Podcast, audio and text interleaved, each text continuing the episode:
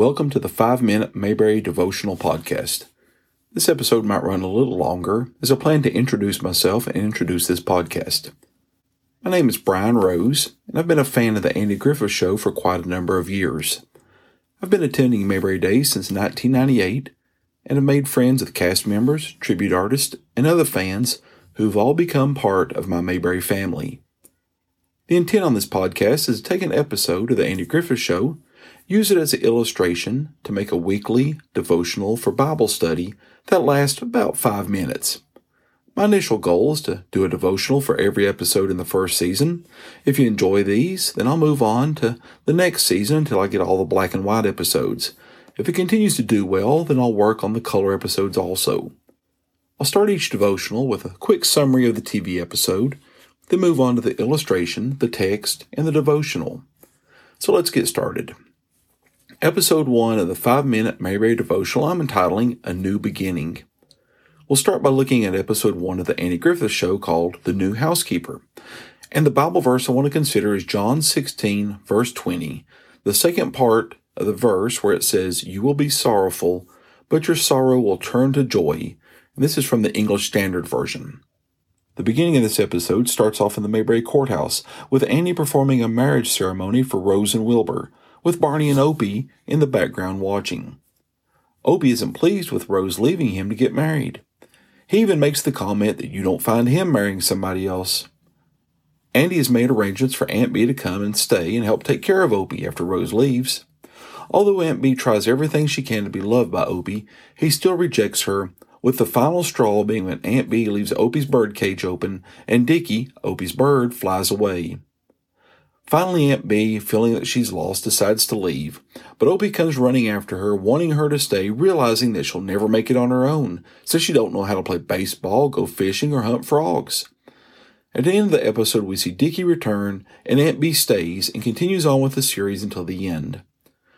The part of the episode I want to look at as the illustration is when Andy comes to breakfast one morning and finds Opie making breakfast.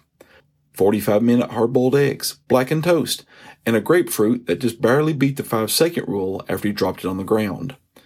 Opie has grown accustomed to Rose being there and wasn't looking forward to Aunt Bee coming, so he tried to show Andy that they could get along fine without her. In the New Testament, we see what is called the farewell discourse, as Jesus is talking to his disciples and telling them of the things to come in these last days.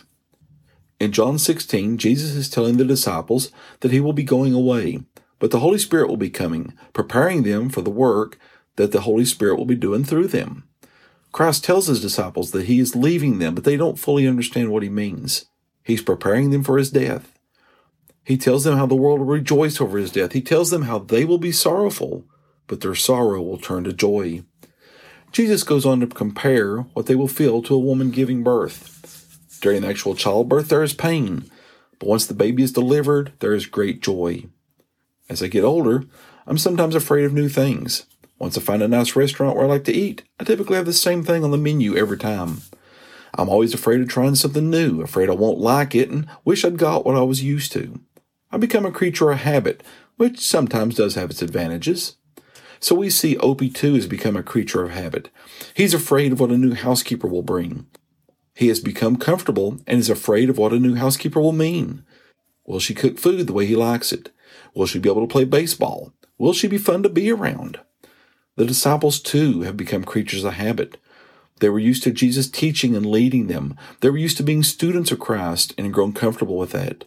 But when Christ left, he promised them the Holy Spirit. Now they would go from being students to being teachers. While they didn't fully understand at this time, they would come to know the joy that would come when the Holy Spirit filled them. Opie didn't understand why Rose had to leave and Aunt Bee was coming to stay, but in the end we see the joy that he has, wanting Aunt Bee to be there with him. And maybe one day I'll be brave enough to order something new off the menu and experience the joy of other foods at my local restaurants. Maybe there's something that you're comfortable with in your life and you've thought about trying something new, but you're afraid. Maybe it's a new food. Maybe it's a new hobby Maybe it's a new job. Pray about it. Maybe you'll find it was worth stepping out of your comfort zone. You never know until you try. I hope you've enjoyed this podcast. I'm new to this whole thing, so please bear with me. I'm still trying to figure all this out. So if you can, leave me a comment and I appreciate it. Thanks for listening.